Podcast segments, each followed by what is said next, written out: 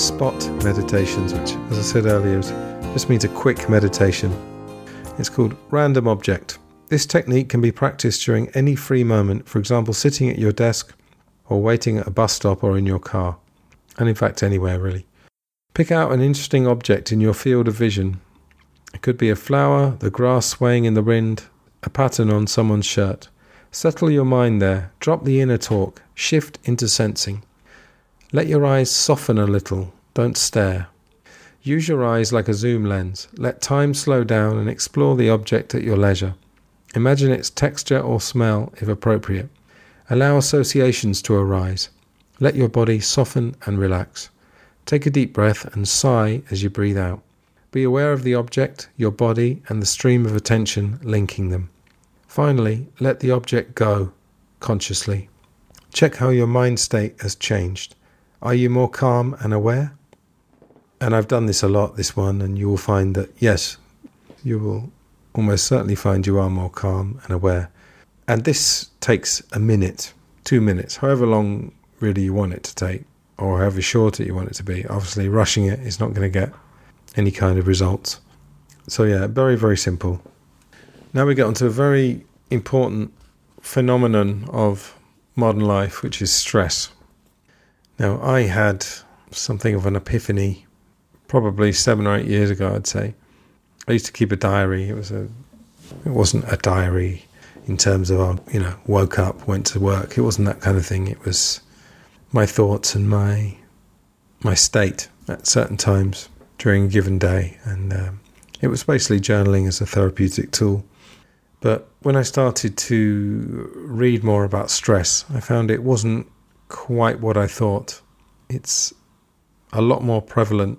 We often think of stress generally as someone perhaps working too hard, not relaxing enough, but in a very explicit way. I think it's more subtle than that. So, anyway, being aware of stress. Stress is not an external force beyond our control because it occurs within our bodies. It is usually an excessive fear or anger response with its own cocktail of hormones gearing the body for fight or flight.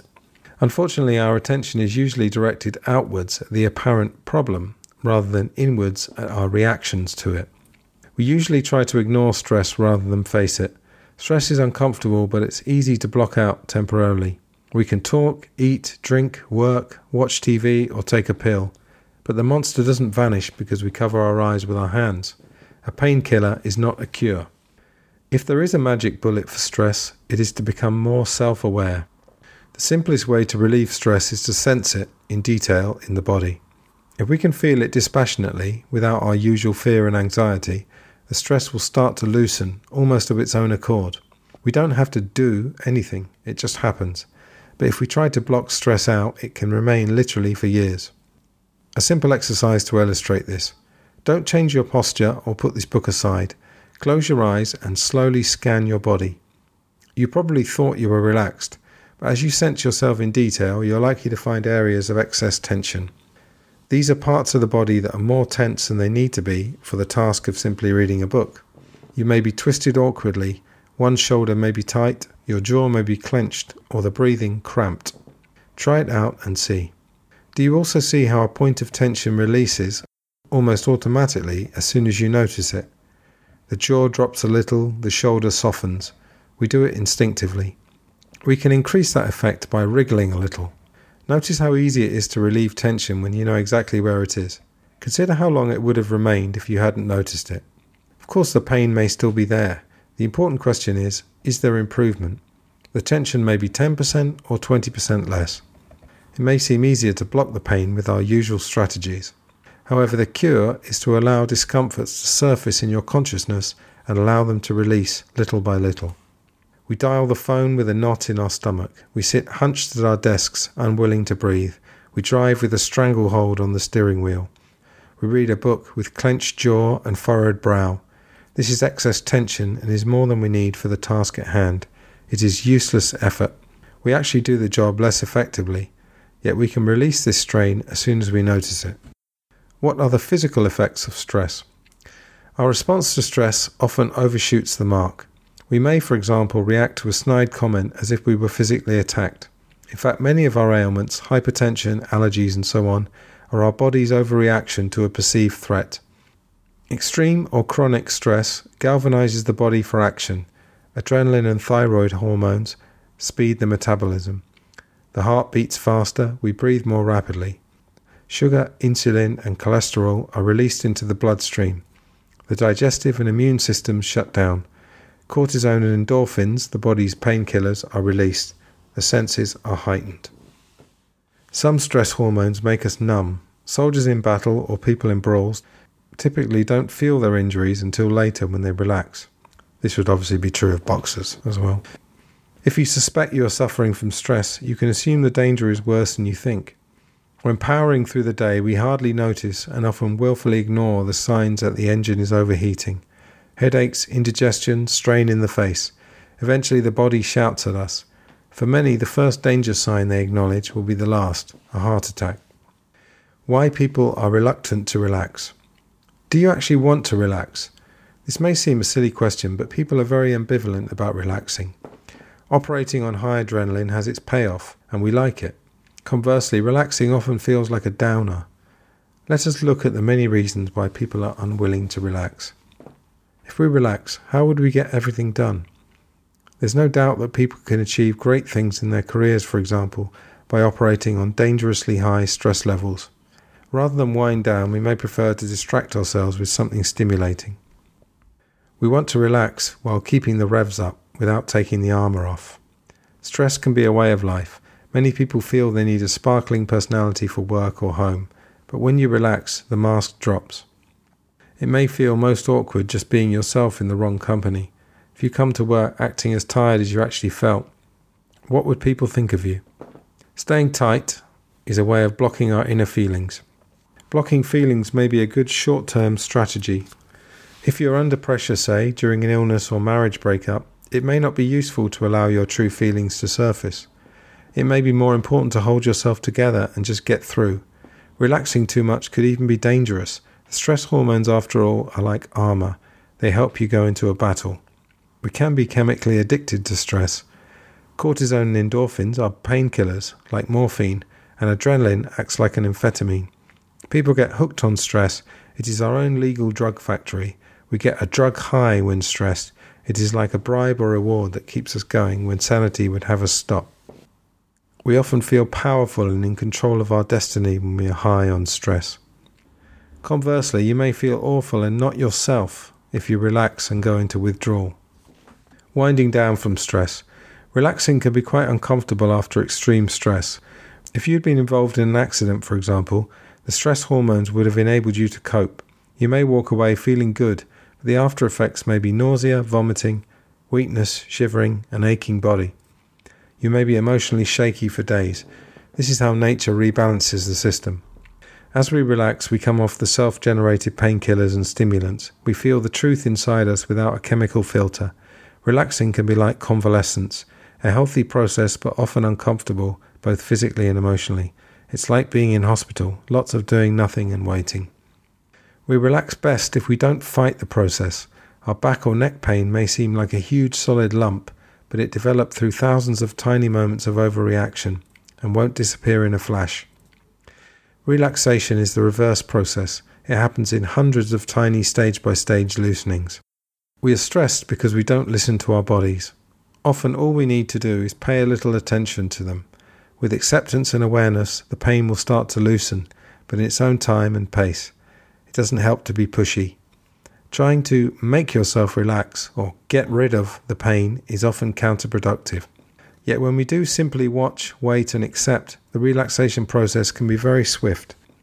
People often come to a meditation class after work stressed to the hilt. Their movements are rigid, their breathing is tight, and they talk with animation to escape the emotional strain so obvious in their faces. They often sit rigid in the chair or fidget endlessly at first. Gradually, they make contact with their aches and pains, which can be many. At a certain point, the body loosens with an involuntary sigh. Eventually, the fine muscles of the face soften visibly. I know they have arrived. The process is underway. And this is another spot meditation called freeze. It is easy to crank up the tension during the day, but we rarely give ourselves time to relax. This meditation is designed to wind us down just a little, to strip off the top 20% of tension. We don't need to function on peak adrenaline all day. Occasional moments of rest make us more efficient overall. So I'm going to read through these instructions, and you could do this meditation along with my voice if you want.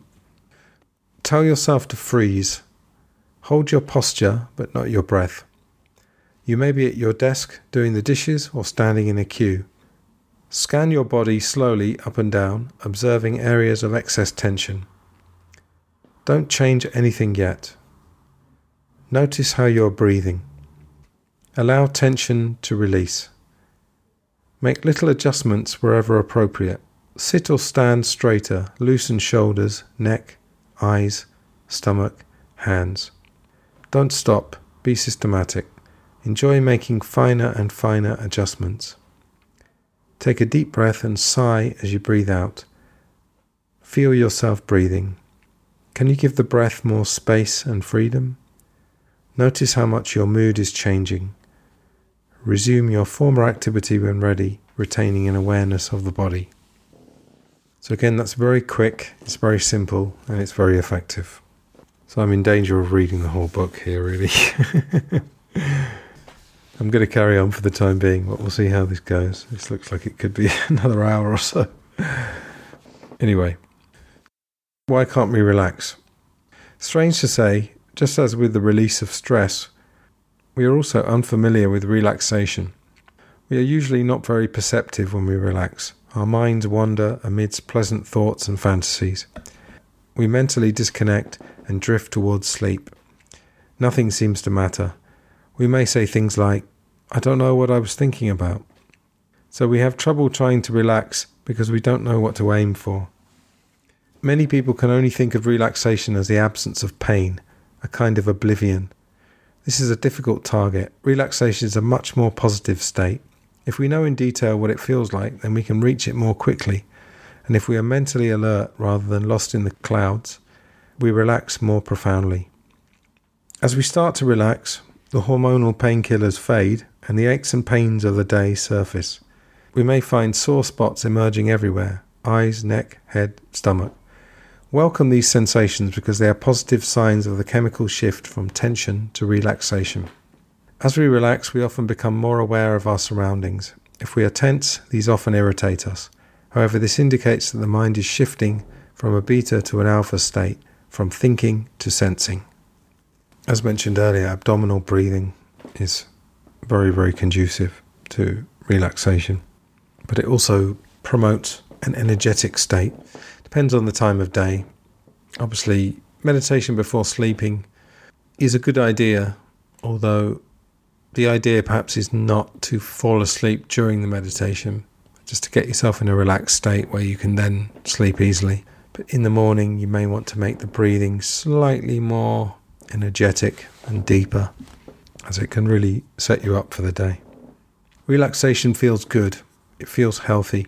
Extensive medical research indicates that meditation releases muscular tension, increases circulation, lowers high blood pressure, and so on.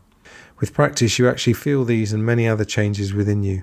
You meditate because you can feel it working. It ceases to be something you do because my doctor told me to. It should be obvious now what meditation is not. It is not a state of oblivion. Neither are you a stone Buddha. In meditation, the body feels alive, fluid, and healthy, like that of a sleeping baby. The mind is awake and perceptive. When I speak of being relaxed while walking, some wit in the class usually makes facetious comments about blundering into trees. But we can be relaxed or tense during any activity. We are relaxed when we use just the right amount of energy for the activity we are engaged in. It is when our energy output is just right. Not too much, not too little. We don't have to be slow and quiet to be relaxed. We can walk, talk, work, eat, or play sport, being either relaxed or unnecessarily tense. A great dancer or gymnast or footballer in action is graceful and easy, with no excess tension. If we watch people walking through the city streets, it's obvious who is relaxed and who is tense. You can almost feel the stiff legs, the knotted stomachs, the anguish in the shoulders. Some people are burning enough energy to drive a bus. For a few days, you may like to observe yourself getting dressed in the morning. Notice how you take a shirt off its hanger, Are your movements comfortable and flowing, or are they frantic and jerky? Are you tense or moving harmoniously? We may not think that the way we get dressed contributes to our stress, but thousands of moments of excess tension during the day take their toll as much as one big event. Paying attention to these helps the tension relax. Relaxation may seem like some exotic practice you have to go to a professional to learn, but the secret is that it starts right here, in the way you answer the telephone, the way you drive your car and all it takes is awareness. Again, very simple meditation here called slowing down. This exercise helps you notice the speed at which you are moving. When you are tense, this is often faster and more spasmodic than necessary. This exercise helps you turn down your metabolic rate. The basic instruction is simple. For a few minutes, consciously do everything the slightest fraction slower. Choose a simple activity you do every day. It could be getting dressed, having a shower, leaving the house and getting into the car, having breakfast or a tea break, watering the plants, taking the dog for a walk.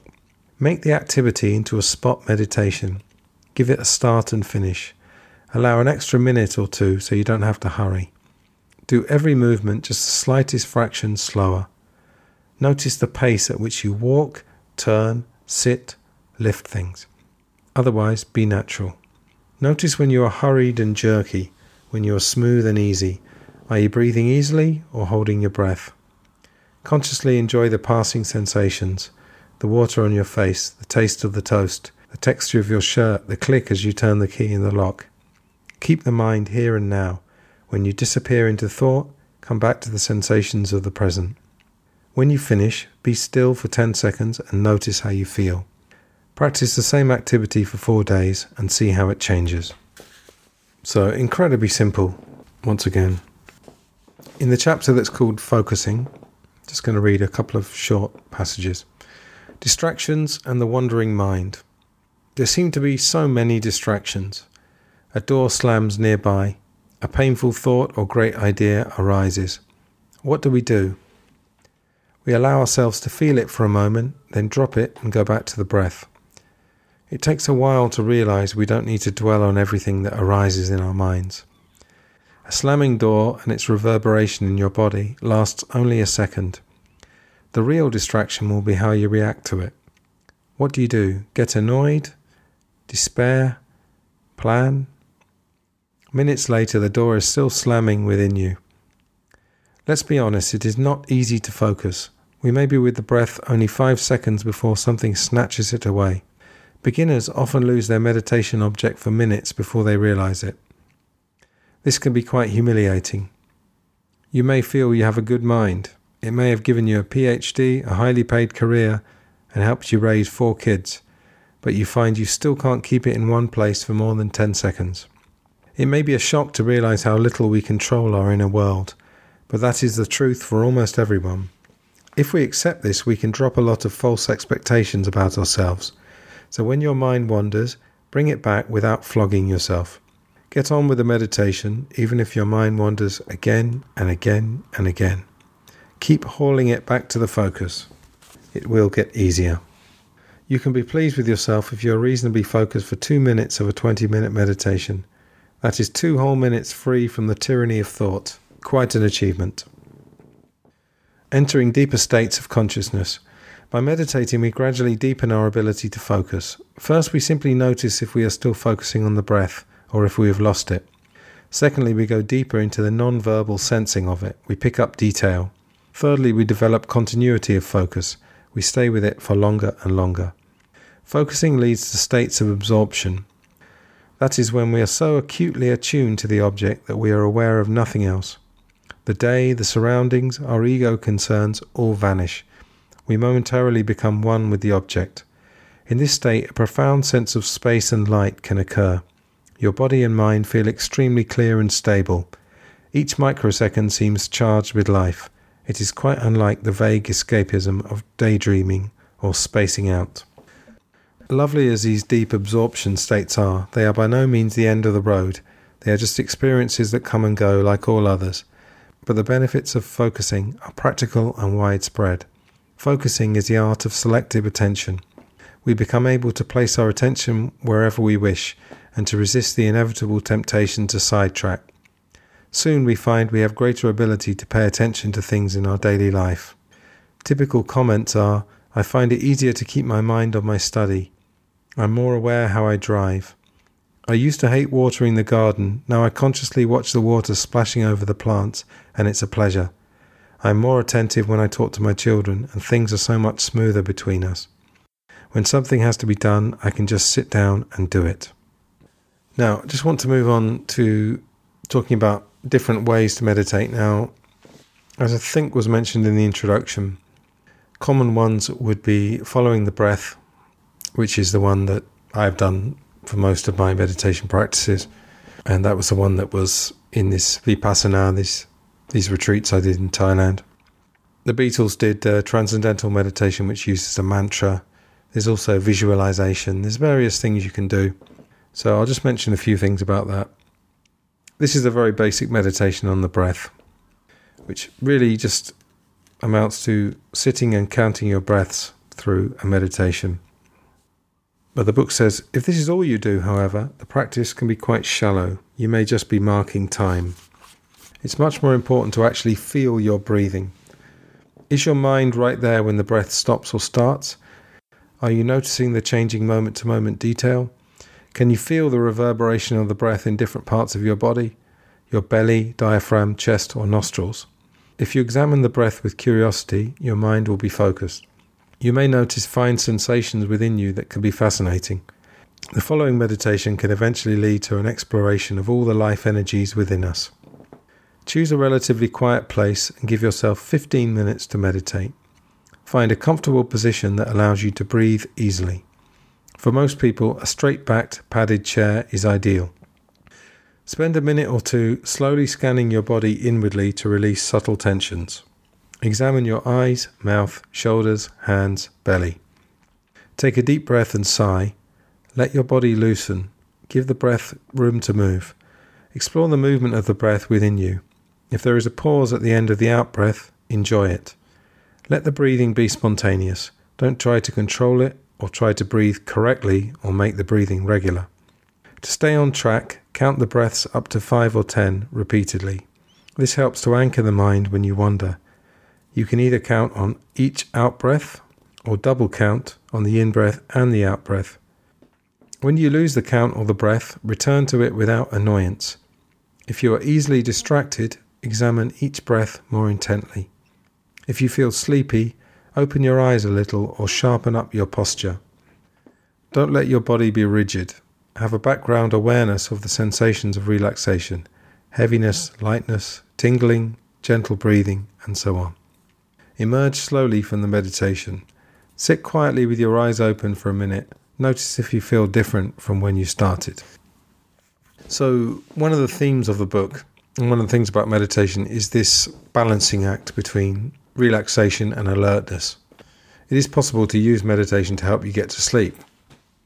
I would go more with deep breathing to help you get to sleep. As I said earlier, if you're at the end of the day and your body is naturally going to fall into a state where you're going to sleep, then you can aid it in that way. But I think with meditation, as I just read there, if you do find yourself sleepy, as it said, open your eyes and try to get your posture a bit more upright, a more dynamic posture, let's call it, or make you feel more awake and more alert. There's a chapter that's devoted to alpha and beta brainwaves, which I did mention earlier. I'll just read a little bit more about that. Our thoughts affect our bodies instantly.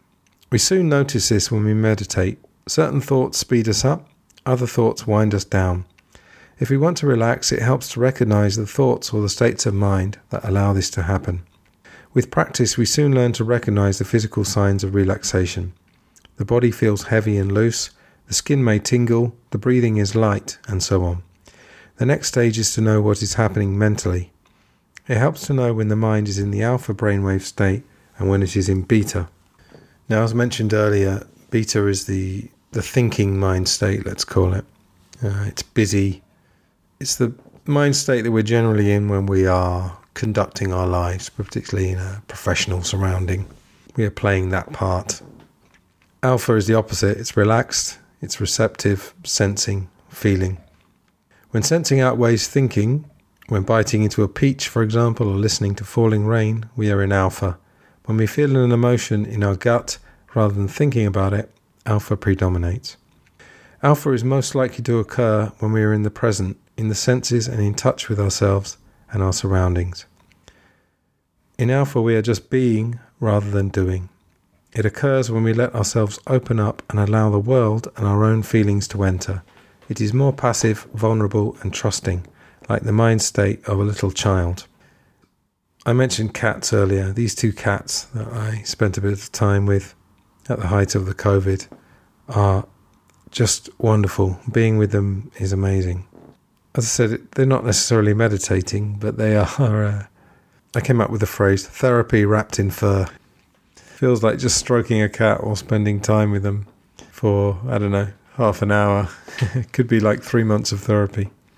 And really, this meditation that we're talking about here is can be a replacement for therapy, as I think I mentioned earlier. That's not to say that I don't believe in therapy, because I've had that as well myself. I think there's different ways you can get to where you want to be or need to be. So they talk more about, yes, the fact that alpha is this relaxed state and beta is this more, this busy mind state, thinking mind state, which of course, you know, is very conducive to certain activities.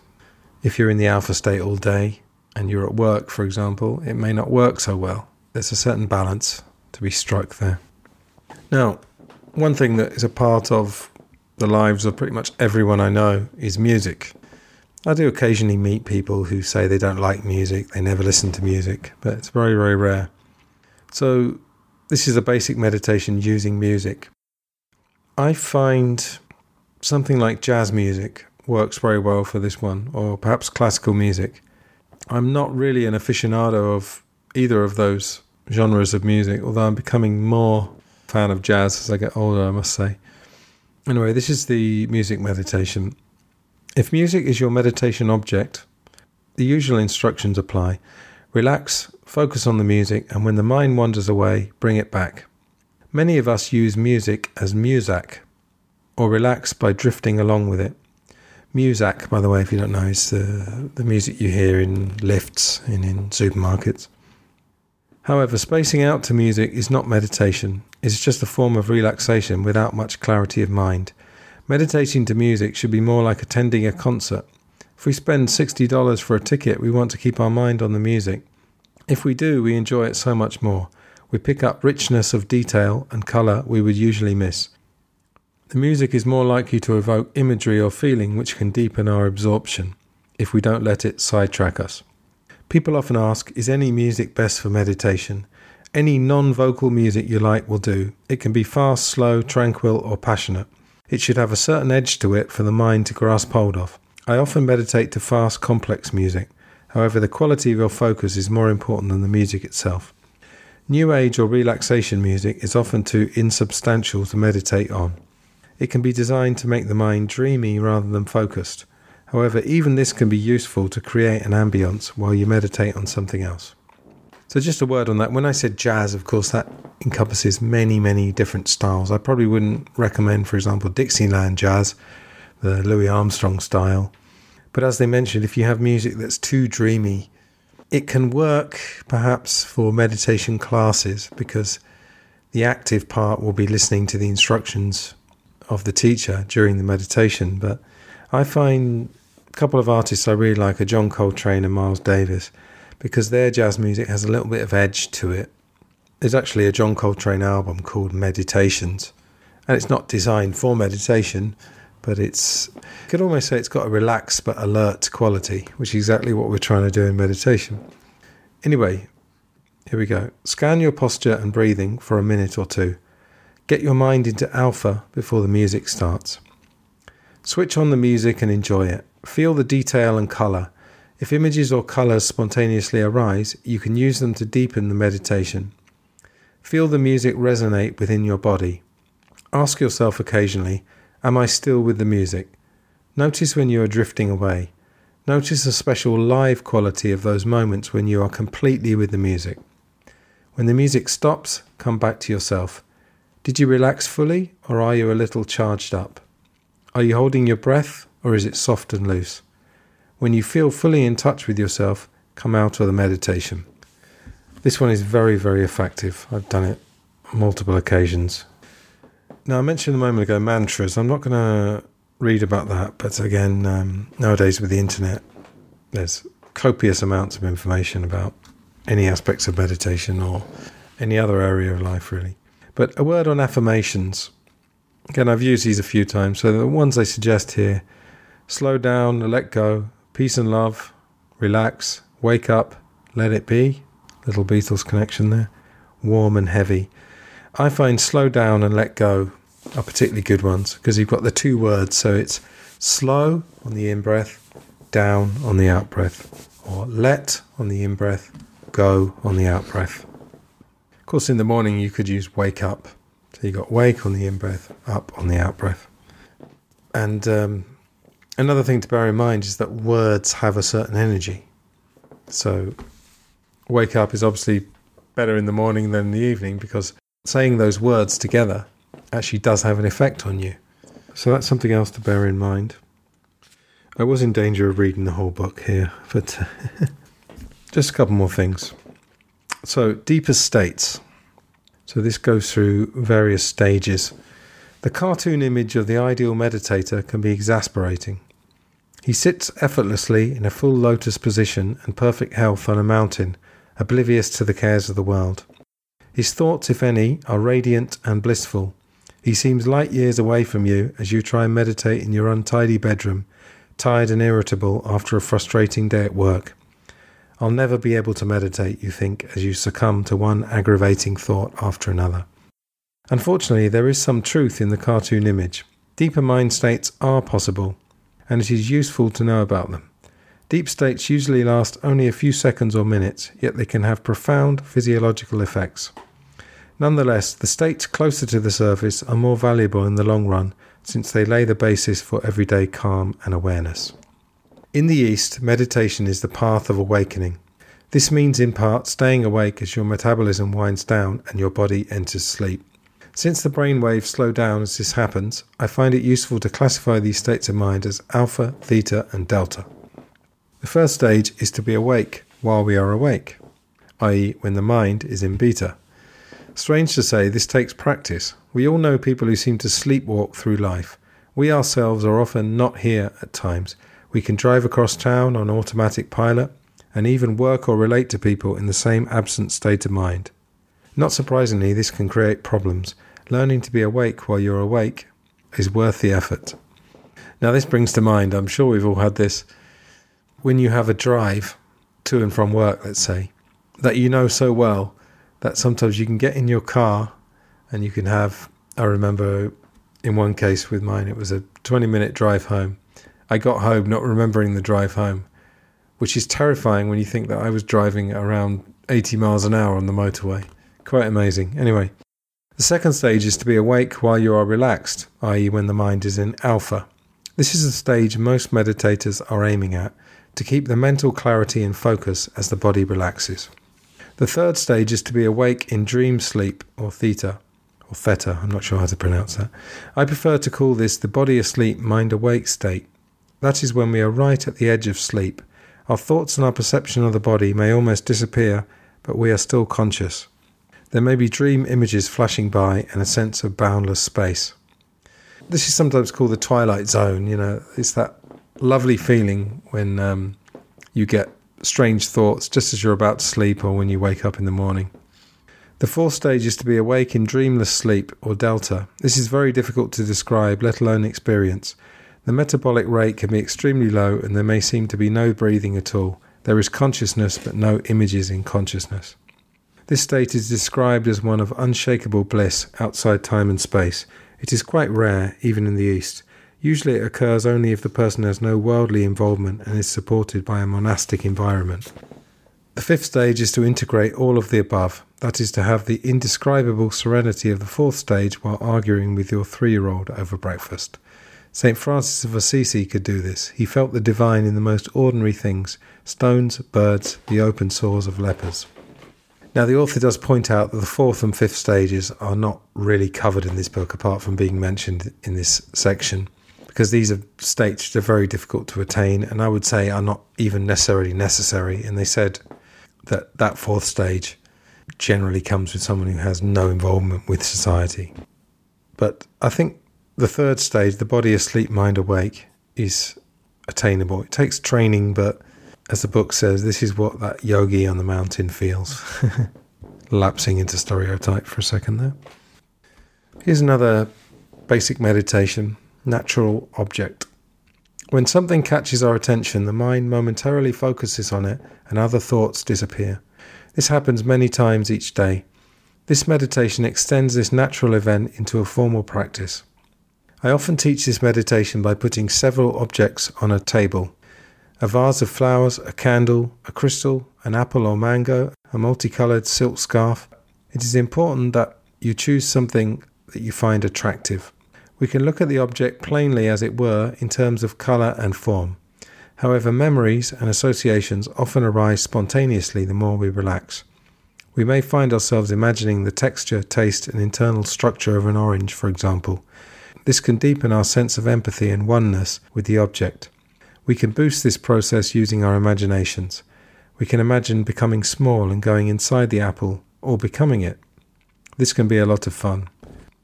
Put something that interests you on a table at a convenient distance in front of you, not too close or far away, not too high or low. Close your eyes for two minutes and relax. Open your eyes. Keep the muscles loose and soft. The eyes may be almost out of focus. Let your eyes settle onto the object and explore it. Name the object silently each time you breathe out. Without effort and without staring, become familiar with it. Notice its color, shadow patterns, texture, and so on. Use your imagination if you wish.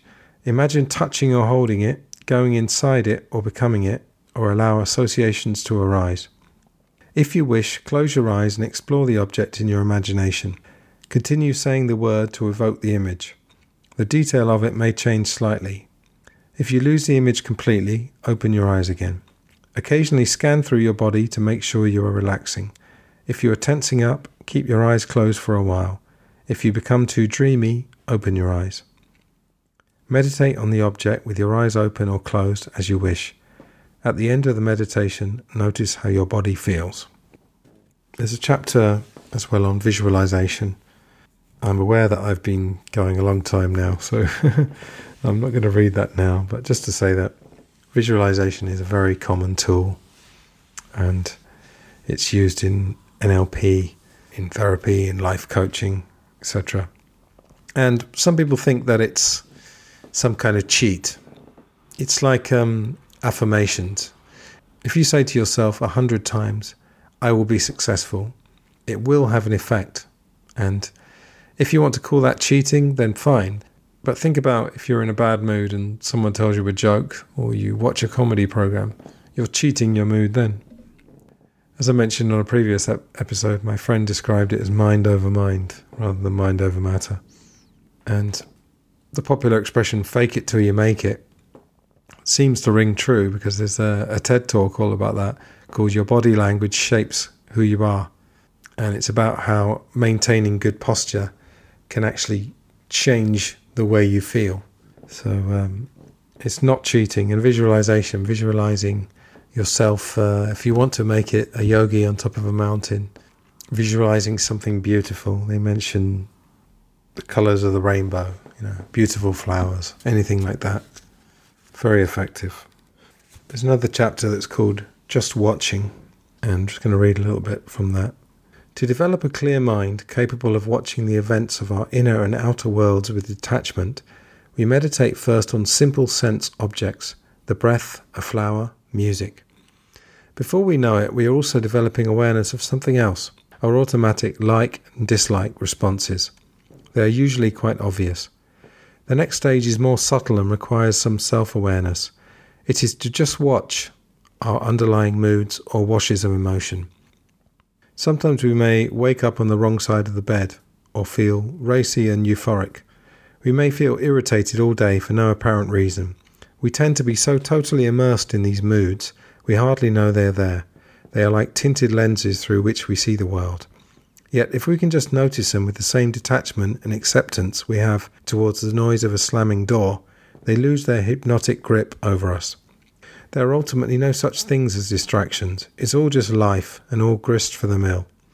Certainly, it is a good idea to put all your free attention into your breathing.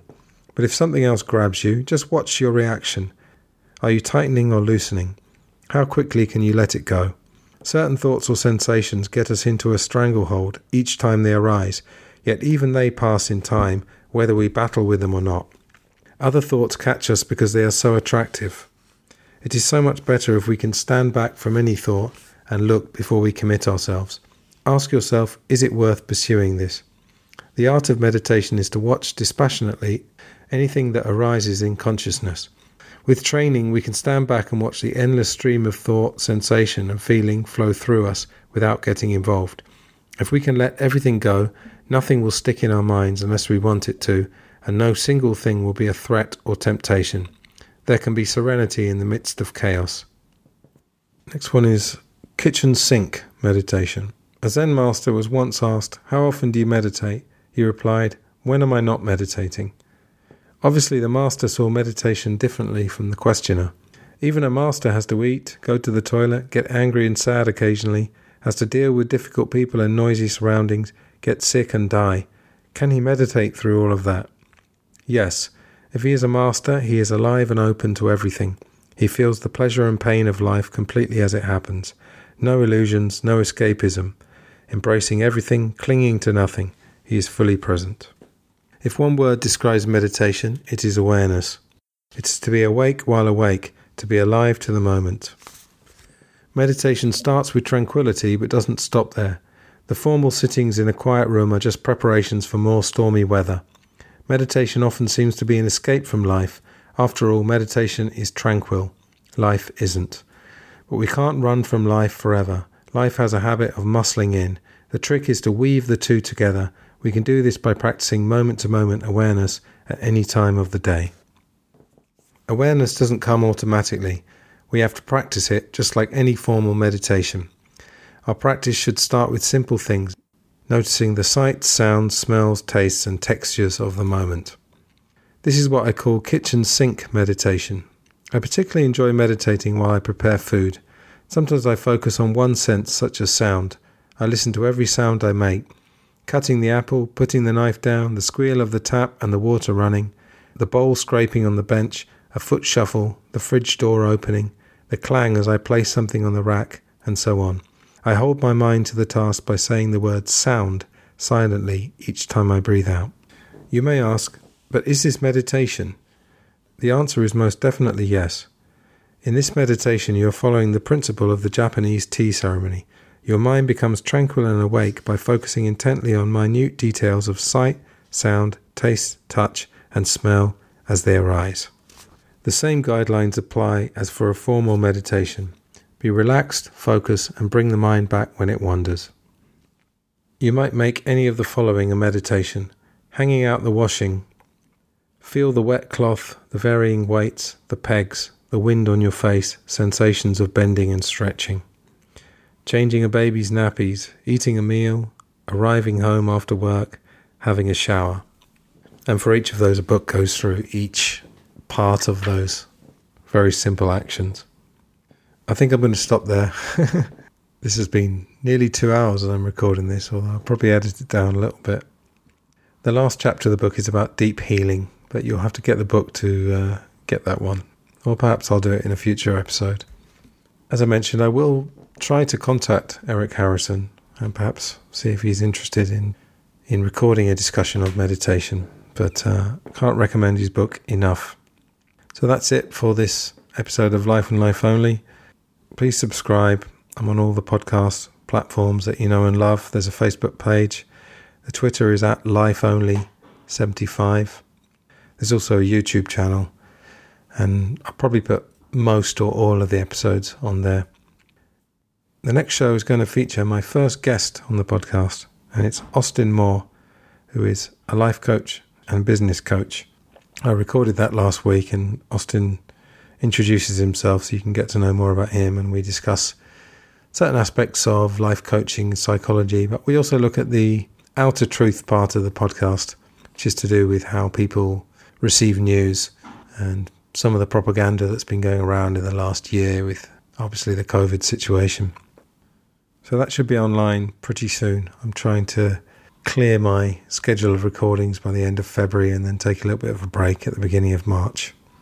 Anyway, I sincerely hope you enjoyed this and that you will consider meditation. I think just listening to someone talking about it, the same as just reading the book, even if you didn't do the meditations, is quite relaxing, quite beneficial. But I think I've shown you today with these simple, basic, and spot meditations that really you don't need to take a lot of time for this.